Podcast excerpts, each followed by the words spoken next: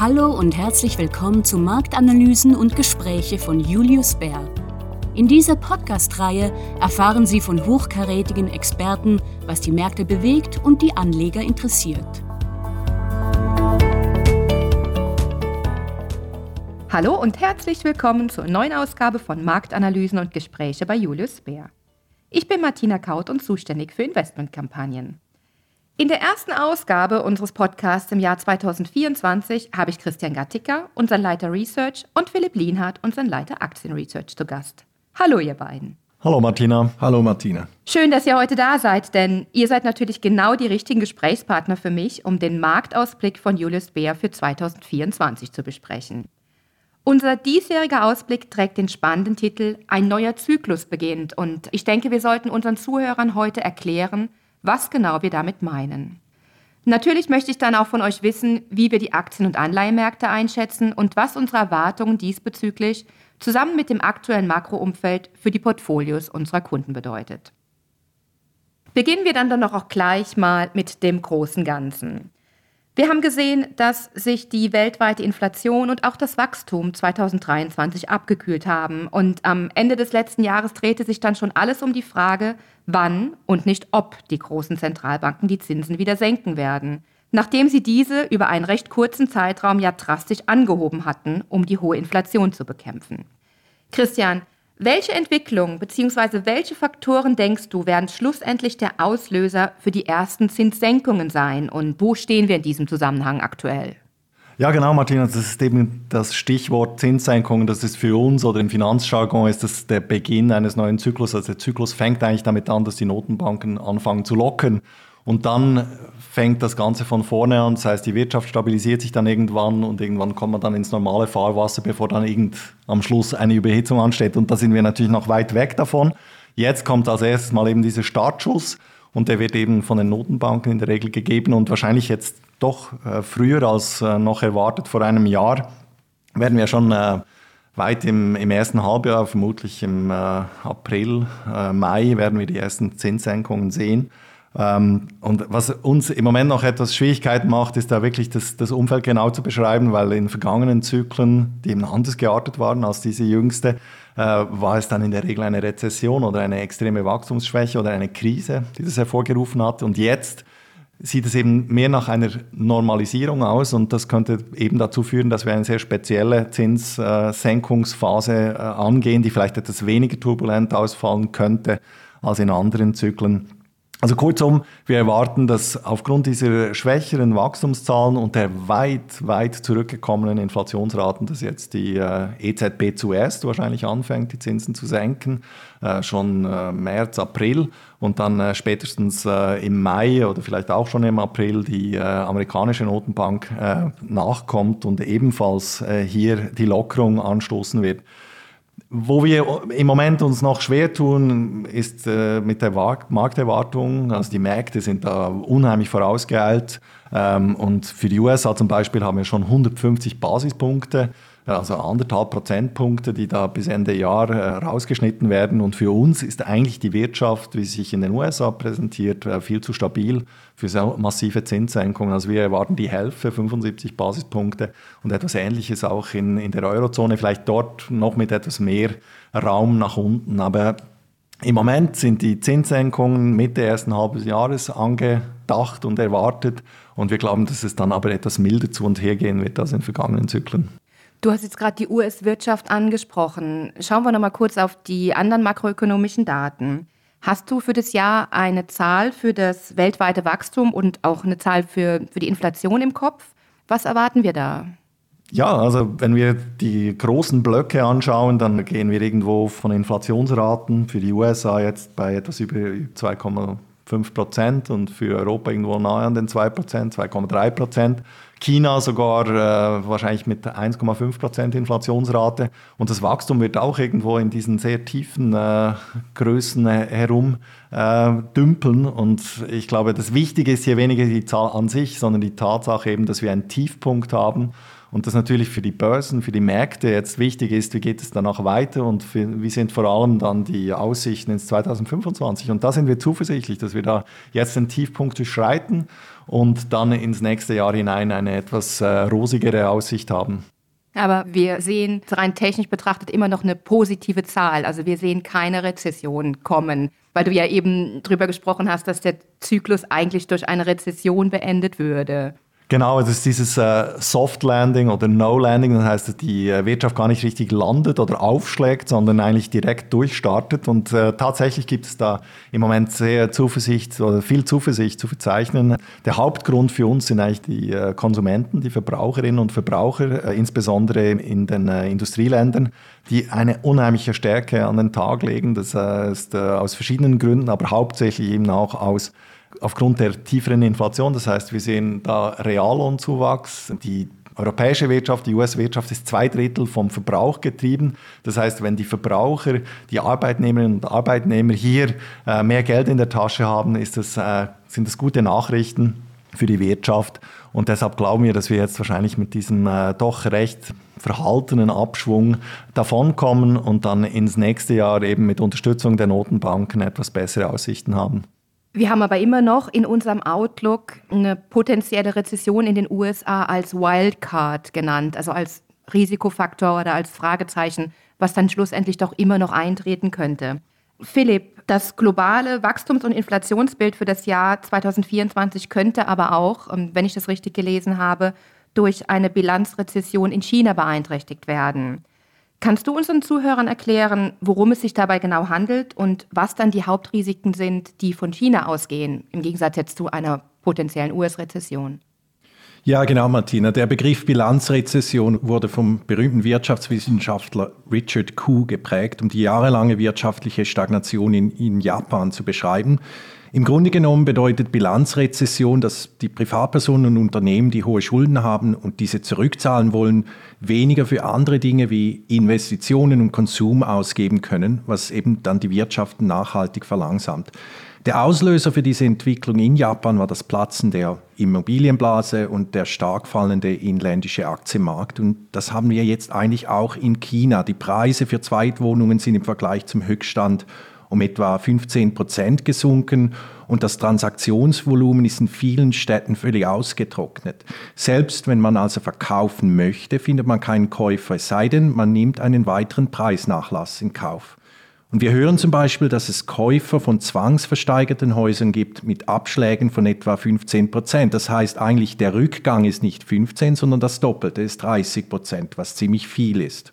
Und bei den Käufern von zwangsversteigerten Wohnungen, die mit großen Preisnachlässen erworben wurden, handelt es sich meistens um, um Menschen, die tatsächlich beabsichtigen, in diese Wohnungen zu, zu ziehen und zu leben und nicht um Investoren. Aber Erstkäufer von Eigenheimen sind in der Regel auch in China viele junge Leute und äh, die können sich dann ein Haus kaufen, aber äh, die Frage ist, wie, wie stabil das Ganze ist, wobei ja auch der Arbeitsmarkt eher, eher schwach ist. Also da ist wirklich die Nachfrage äh, das Problem.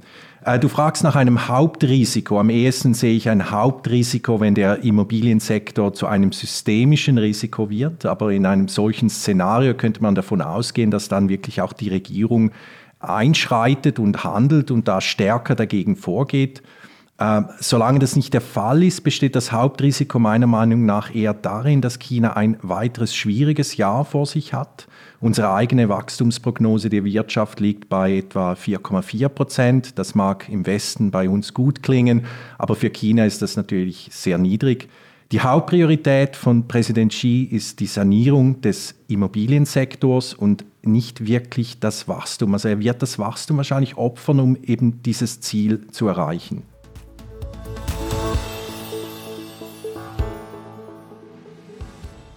Also abgesehen von den hoffentlich nicht auftretenden bösen Überraschungen einer vielleicht dann doch tieferen US-Rezession und einer Bilanzrezession in China, erwarten wir in unserem Basisszenario für 2024 weder eine boomende Wirtschaft noch eine Rezession. Also auf Englisch schreiben wir No Boom, No Bust. Nach einem möglicherweise unruhigen Jahresbeginn, wie ich euch verstehe, wo auch noch viele Fragezeichen im Markt sind, denken wir, dass das Vertrauen der Investoren zurückkehren sollte. 2024 sollte dann, wenn ich unsere Berichte gelesen habe, ein gutes Jahr für Anleihen und Aktien werden. Was sind denn dann die Hauptempfehlungen, Christian? Ja, Martina, ich glaube, das ist wirklich der springende Punkt, dass natürlich Ende letzten Jahres diese ganze Zuversicht zurückgekehrt ist, schon zu einem guten Teil und natürlich äh, wirklich mit fulminanten äh, Bewegungen an den Börsen schon vorweggenommen wurde. Und jetzt sind wir etwas besorgt, dass eben schon sehr viel Zuversicht eingepreist ist und sich das dann eben auch bei etwas schwierigerem äh, Nachrichtenfluss dann ziemlich äh, als holprig erweisen könnte. Und von daher ist für uns jetzt äh, auf absehbare Zeit weiterhin einfach die Qualität, gute Qualität und, und äh, wirklich ähm, äh, etwas konservative Anlage ist eigentlich die, die Kernempfehlung. Ähm, wir haben auch inzwischen eine sehr komfortable Situation, dass eben die sicheren Anlagen immer noch sehr hohe Renditen verzeichnen, selbst nach diesen unheimlichen Bewegungen, die wir gesehen haben nach oben. Und von daher für uns festverzinsliche, alles qualitätsgetrieben, äh, wirklich in die guten Schuldner rein sei es die äh, verlässlichen Staaten in den Industrieländern oder aber gewisse Schwellenländerregierungen, äh, aber eben auch der Unternehmenssektor und hier ebenfalls im, im sehr konservativen Bereich wenn wir dann etwas den äh, Fokus aufmachen, dann können wir vielleicht in den Schwellenländern die eine oder andere Opportunität äh, festmachen, Lateinamerika beispielsweise oder auch im Nahen Osten. Da gibt es äh, ausgezeichnete ähm, Schuldner mit immer noch sehr staatlichen Renditen. Und ebenfalls in Asien, trotz all dieser Risiken, die wir da um China herum und den Immobiliensektor sehen, haben die umso mehr die Unternehmen ähm, hier vorgesorgt und ähm, weiterhin eine, eine sehr attraktive Verzinsung in Aussicht gestellt. Schweizer Franken, das ist dann eben auch auf der äh, festverzinslichen Seite interessant als Absicherung gegenüber äh, bösen Überraschungen. Und wenn wir dann den Bogen aufmachen und in Richtung äh, Aktien gehen, dann ist für uns weiterhin, eben gerade jetzt, wenn es etwas holprig werden könnte, ein Vorzug für die USA gegenüber Europa. Ähm, das heißt umgekehrt auch, dass eben Wachstumsaktien, also Aktien oder Unternehmen, deren Geschäftsmodell sehr stabil ist und weniger abhängig ist von diesen großen Konjunkturschwüngen, dass man die bevorzugen sollte weiterhin und eben auch das defensive Moment, also defensiv heißt eben genau diejenigen, die vielleicht nicht stark wachsen, aber stabil wachsen, dass man solche Werte bevorzugen sollte. Und dann kommt die große Frage, oder wann ist es eben die Zeit zu drehen? Und wenn wir dann ins 2025 reinschauen, wird aller Vermutung nach dieser Moment kommen und dann muss man eben äh, vielleicht etwas äh, agiler sein und etwas risikofreudiger. Und äh, dann werden diese sogenannten zyklischen Industrien, also es sind diejenigen Sektoren, die eben stark mit diesem globalen Konjunkturverlauf mitgehen, dann muss man dort rein. Und das ist für uns zum Beispiel Japan, immer traditionell einer der größten Exporteure, ein, ein sicherer Wert, äh, da mitzugehen. Und äh, Philipp wird da noch weiter darauf eingehen. Japan hat sogar eine strukturelle, also über den Zyklus hinausreichende Komponente, ist für uns sehr attraktiv. Dasselbe in einzelnen Schwellenländern, also Indien und, und Brasilien beispielsweise, und dann eben auch das thematische, längerfristige Investieren sollte von einer etwas äh, weniger ähm, sportlichen Zinslandschaft profitieren. Und hier haben wir vor allem Themen wie Cloud Computing und künstliche Intelligenz oder die zukünftige Mobilität, Städte der Zukunft oder eben auch die längere Lebenserwartung als Kernthemen. Und schließlich noch bei den Währungen, da wäre jetzt eben die Phase, wo sich dann der Risikoappetit etwas nach oben bewegt weltweit, das wäre eben die Phase, wo dann der Dollar etwas schwächer werden könnte. Und das könnte in verschiedenen äh, Währungen äh, Chancen eröffnen, zum Beispiel eben auch im Yen, wo vielleicht das Währungsregime sich etwas ähm, konservativer abspielen wird als in den vergangenen Jahren. Vielen Dank. Du hast jetzt viel über die Industrieländer hauptsächlich gesprochen, Christian. Philipp, ähm, schauen wir uns doch mal die Schwellenländer an und insbesondere den Anleihebereich. Gibt es hier attraktive Möglichkeiten? Ja, Ende letzten Jahres haben wir äh, unsere Einschätzung von Schwellenländeranleihen in Hartwährung von neutral auf Übergewichten hochgestuft und sie weisen derzeit eine ziemlich attraktive Rendite von 7% gegenüber dem Durchschnitt der Investment-Grade-Anleihen der Industrieländer von knapp unter 5% auf. Äh, was heraussticht, äh, sind die lateinamerikanischen Zentralbanken. Sie gehörten zu den ersten, die mit der Anhebung der Zinssätze begannen. Die Zentralbank von Brasilien begann ein ganzes Jahr vor der Federal Reserve. Und jetzt gibt es also reichlich Spielraum für Zinssenkungen und die Wachstumsrate der Region wird zu ihrem Trend vor der Pandemie wahrscheinlich schneller zurückkehren.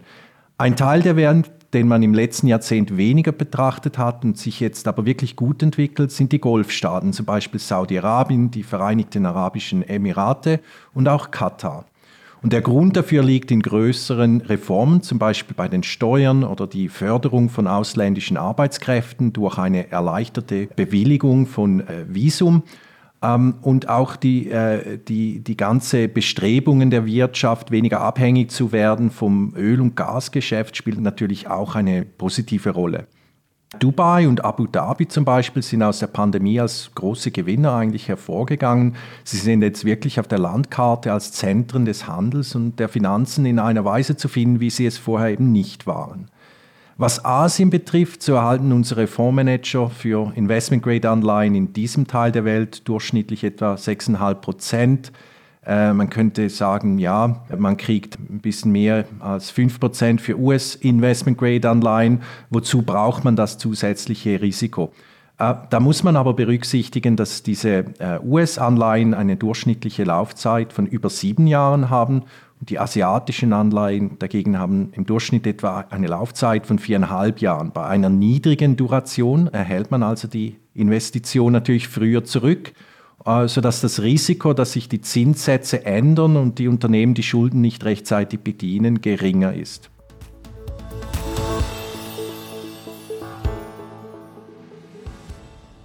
Ja, das sind doch durchaus interessante Möglichkeiten, die du da beschrieben hast. Dann lass uns doch zum Thema Aktien kommen, deinem Steckenpferd. Ähm, Christian hat schon einiges gesagt. Hier wird sich an unseren Empfehlungen ja nicht viel ändern, wenn ich es äh, richtig gesehen habe. Wir werden weiterhin amerikanische Aktien gegenüber europäischen Aktien bevorzugen und empfehlen weiterhin Wachstumstitel guter Qualität. Richtig, Philipp? Ja, absolut, Martina. Äh, in unserem Basisszenario, äh, das wie gesagt von einem Höchststand der langfristigen Renditen der US-Staatsanleihen und einer sanften Landung der US-Wirtschaft ausgeht, dürfte 2024 insgesamt ein gutes Jahr für die Aktien der Industrieländer werden. Die konstruktiven Aussichten für Aktien stehen übrigens auch im Einklang mit den üblichen Wahlzyklusmustern. Das ist nur so eine Nebenbemerkung hier, aber die Daten seit 1928 zeigen, dass US-Aktien in 75 Prozent der Fällen während eines Präsidentschaftswahljahres gestiegen sind mit einer durchschnittlichen Rendite von 7,5 Prozent. Äh, wir gehen davon aus, dass der Großteil der positiven Rendite im späteren Verlauf des Jahres erzielt werden, wenn die Zentralbanken eben die Geldpolitik wieder lockern und damit einen neuen Konjunkturzyklus in Gang setzen werden. Bis dahin wird sich die Wirtschaftstätigkeit wahrscheinlich weiter verlangsamen, wie wir schon vor angesprochen haben, was bedeutet, dass Anleger besser daran tun, ihr Engagement in qualitativ hochwertigen Wachstums- und defensiven Aktien beizubehalten, die sich in einem solchen Umfeld in der Regel gut entwickeln. Im Bereich des Qualitätwachstums empfehlen wir weiterhin an den Gewinnern vom letzten Jahr festzuhalten, das heißt Aktien in der Informationstechnologie und Kommunikationssektoren. Diese Sektoren haben derzeit die besten Gewinndynamik und aufgrund des langfristigen Wachstumsprofils profitiert die Bewertung dieser Aktien auch von stabilen oder fallenden Zinsen respektive Anleihenrenditen. Folglich bedeutet dies auch eine Übergewichtung von US-Aktien gegenüber europäischen Aktien. Welche Sektoren im Aktienmarkt meinst du denn bei den defensiven Titeln dann genau? Bei den defensiven Sektoren bevorzugen wir nach wie vor den globalen Gesundheitssektor, da im Vergleich zu den anderen defensiven Sektoren wie Konsumgütern und Immobilien die besten langfristigen Wachstumsaussichten bietet. Und tatsächlich wird im Gesundheitswesen im 2024 sogar das höchste Gewinnwachstum von sogar mehr als 15 Prozent erwartet. Angesichts der jüngsten Underperformance auch liegen die relativen Bewertungen wieder auf dem langfristigen Durchschnitt. Außerdem haben wir vor kurzem die europäischen Versorger hochgestuft, die auf dem niedrigsten Bewertungsniveau seit Jahren gehandelt werden und eine gute Einstiegsmöglichkeit bieten. IT-Aktien standen auch an der Spitze der Aktienrallye im 2023, angetrieben von starken Aufwärtskorrekturen der Gewinnaussichten aufgrund generativer künstlicher Intelligenz, einem langfristigen Anlagethema natürlich, das sich durchsetzen und in den kommenden Jahren Innovation und kreative Zerstörung vorantreiben wird. Von allen Sektoren ist der IT-Sektor am stärksten von der Entwicklung der generativen künstlichen Intelligenz betroffen. Das ist wahrscheinlich offensichtlich. Äh, zum Beispiel Unternehmen aus den Bereichen Enterprise Resource Planning, Produktivitätswerkzeuge, digitale Medien und so weiter. Ich weiß, das ist jetzt wahrscheinlich ein bisschen ein Blick in die Kristallkugel, aber was denkst du denn dann, wann könnte man sich wieder mit den zyklischen Aktien beschäftigen? Hm, welche Sektoren finden wir dann dort als erstes attraktiv, wenn sich die Wirtschaft dann hoffentlich stabilisiert hat? Ja, vielleicht zuerst äh, ganz weglassen würden wir natürlich zyklische Aktien natürlich nie, aber wir erwarten einen eher holprigen Start. Äh, irgendwann in der ersten Hälfte des Jahres erwarten wir dann eine Gelegenheit, das Engagement in zyklischere Teile der Märkte zu erhöhen. Und dies, weil, wie gesagt, die Anleger den neuen Zyklus vorn wegnehmen sollten, sobald die Wirtschaft ihren Tiefpunkt um die Jahresmitte erreicht hat. Anleger, die ihr zyklisches Engagement erhöhen möchten, äh, sollten bereits jetzt nach Titeln in unserem bevorzugten Teilsektoren Ausschau halten. Da schauen wir zum Beispiel auf die Automobilindustrie, auf die Halbleiterindustrie, der Maschinen- und Anlagenbau sowie auch der Transportsektor. Und wir sehen auch Chancen bei japanischen Aktien. Christian hat das vorher erwähnt. Abgesehen vom schwachen Yen, der den Export unterstützen sollte, geht jetzt auch ein frischer Wind durch die Unternehmenslandschaft. Es gibt große Bestrebungen seitens der Behörden, um die Unternehmensführung zu verbessern. Noch in diesem Monat wird die, zum Beispiel die japanische Börse eine Liste der Unternehmen veröffentlichen, die Maßnahmen zur Verbesserung der Corporate Governance ergriffen haben. Und diese Liste wird monatlich aktualisiert und hoffentlich mehr Unternehmen dazu bewegen, positive Änderungen vorzunehmen. Wir sind da relativ zuversichtlich und erwarten nach Jahren, wenn nicht Jahrzehnten sinkender Kapitalerträge eine deutlich verbesserte Rentabilität der Unternehmen. Und dies wiederum dürfte weitere Zuflüsse von inländischen und internationalen Anlegern anziehen, die nach Alternativen zu zum Beispiel chinesischen Aktien suchen. Und um hier noch ein paar Zahlen zu nennen, die die Attraktivität des japanischen Aktienmarkts aufzeigen, die Dividendenausschüttungsquote zum Beispiel in Japan liegt bei 30 Prozent gegenüber den USA bei 70 Prozent. Da sehen wir großes Potenzial nach oben.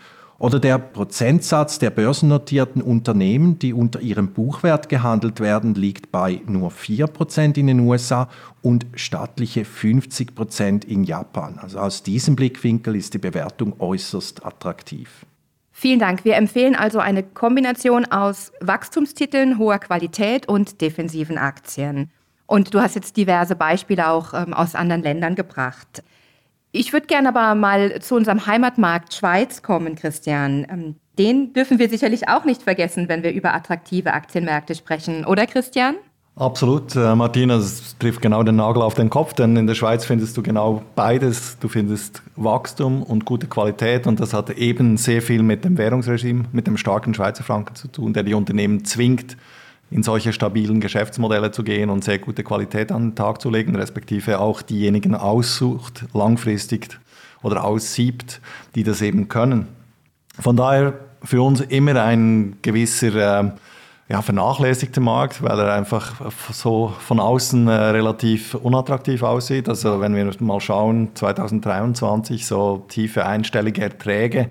Aber eben, das ist eine sehr einseitige Sicht. Man muss dann die Währung noch einbeziehen und da hat man fast 10% Draufschlag gekriegt. Oder umgekehrt aus Schweizer Perspektive, diese wunderbaren Renditen im Ausland, die waren dann eben 10% weniger wert in Schweizer Franken. Und für uns ist der Schweizer Franken, der Schweizer Finanz- und Kapitalmarkt eine ausgezeichnete Möglichkeit für internationale Anleger, wirklich einen starken Anker zu setzen. Und für die heimischen Anleger sollte man einfach, wenn das Gras immer grüner aussieht, auf der anderen Seite nie vergessen, dass die Währung dann doch eine ziemlich große Rolle spielt. Also von daher für uns eine langfristige strategische Position, die wir unbedingt beibehalten wollen. Danke. Ich glaube, es war, war nochmal wichtig an dem Punkt. Jetzt haben wir viel über Aktien gesprochen, über Anleihen gesprochen. Du hast das Thema Währungen erwähnt. Lass mich noch kurz eine weitere Anlageklasse ansprechen. Was ist unser Ausblick für den Rohstoffmarkt? Gibt es hier aktuell Bereiche, die dabei helfen, das Portfolio zu diversifizieren? Ja, das gibt es immer. Ähm, sie sind recht dürftig jetzt im Sinne von, dass wir da das ganze Jahr die durchhalten können. Wir glauben, dass es eine sehr bewegte äh, Phase bleiben wird an den Rohstoffmärkten. Viele ähm, projizieren da den Superzyklus, dass wir da in einer langfristigen Os- und Aufwärtsbewegung sind in dem Rohstoffbereich. Das sehen wir nicht so. Wir glauben eher, dass es ein Turbozyklus ist. Also er geht auf extreme Geschwindigkeiten, sowohl nach vorne, aber dann auch wieder zurück. Und im Moment sind wir immer noch in einer Verlangsamung drin. Das heißt, äh, wenn wir jetzt ähm, Öl beispielsweise nehmen, erwarten wir weiterhin, dass die Preise da zurückkommen und vielleicht bei 70 Dollar pro Barrel dann den, den ähm, Tiefpunkt finden. Für uns ist die Energie, für uns, wir sehen, dass die Energiekrise vorbei ist, dass diese Versorgungskrise äh, ist bewältigt. Und ähm, auf der anderen Seite bei Gold, da hatten wir eine Riesenbewegung Ende letzten Jahres, die schon sehr viel von der äh, Normalisierung der Geldpolitik oder diesen Zinssenkungen der Notenbanken vorweggenommen hat. Und von daher erwarten wir hier nicht, dass die Bäume in den Himmel wachsen. Wenn wir etwas langfristiger denken, dann ist sicher ein ganz spezieller Bereich Kupfer. Äh, Kupfer äh, ist einer der Rohstoffe, die sehr stark in dieser, äh, dieser Energiewende verwendet werden. Und auf der anderen Seite ist die Versorgung mit diesem Rohstoff bei weitem nicht gesichert. Also hier sehen wir über die nächsten Jahre, vielleicht bis Ende des Jahrzehnts, eine Lücke und das könnte zu durchaus höheren Preisen führen. Aber ich denke, wenn wir das im Gesamtkontext anschauen, ist das doch eine Nische und man sollte ja wahrscheinlich als Anleger nicht zu stark auf so ein ähm, doch eher Randthema setzen.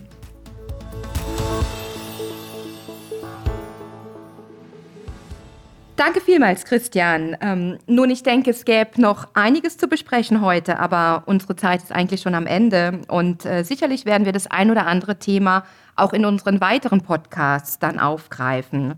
Möchtest du an der Stelle noch was hinzufügen? Habe ich noch was vergessen zu fragen, was wir bisher nicht besprochen haben? Äh, vergessen nicht, Martina, aber wir haben es schon angetönt, es ist ja ein US-Wahljahr und ich denke, viele Zuhörerinnen und Zuhörer werden das als eines der Kernthemen für das Jahr sich vorgemerkt haben und richtig so. Also es wird sicher etwas sein, was große und hohe Wellen schlagen wird.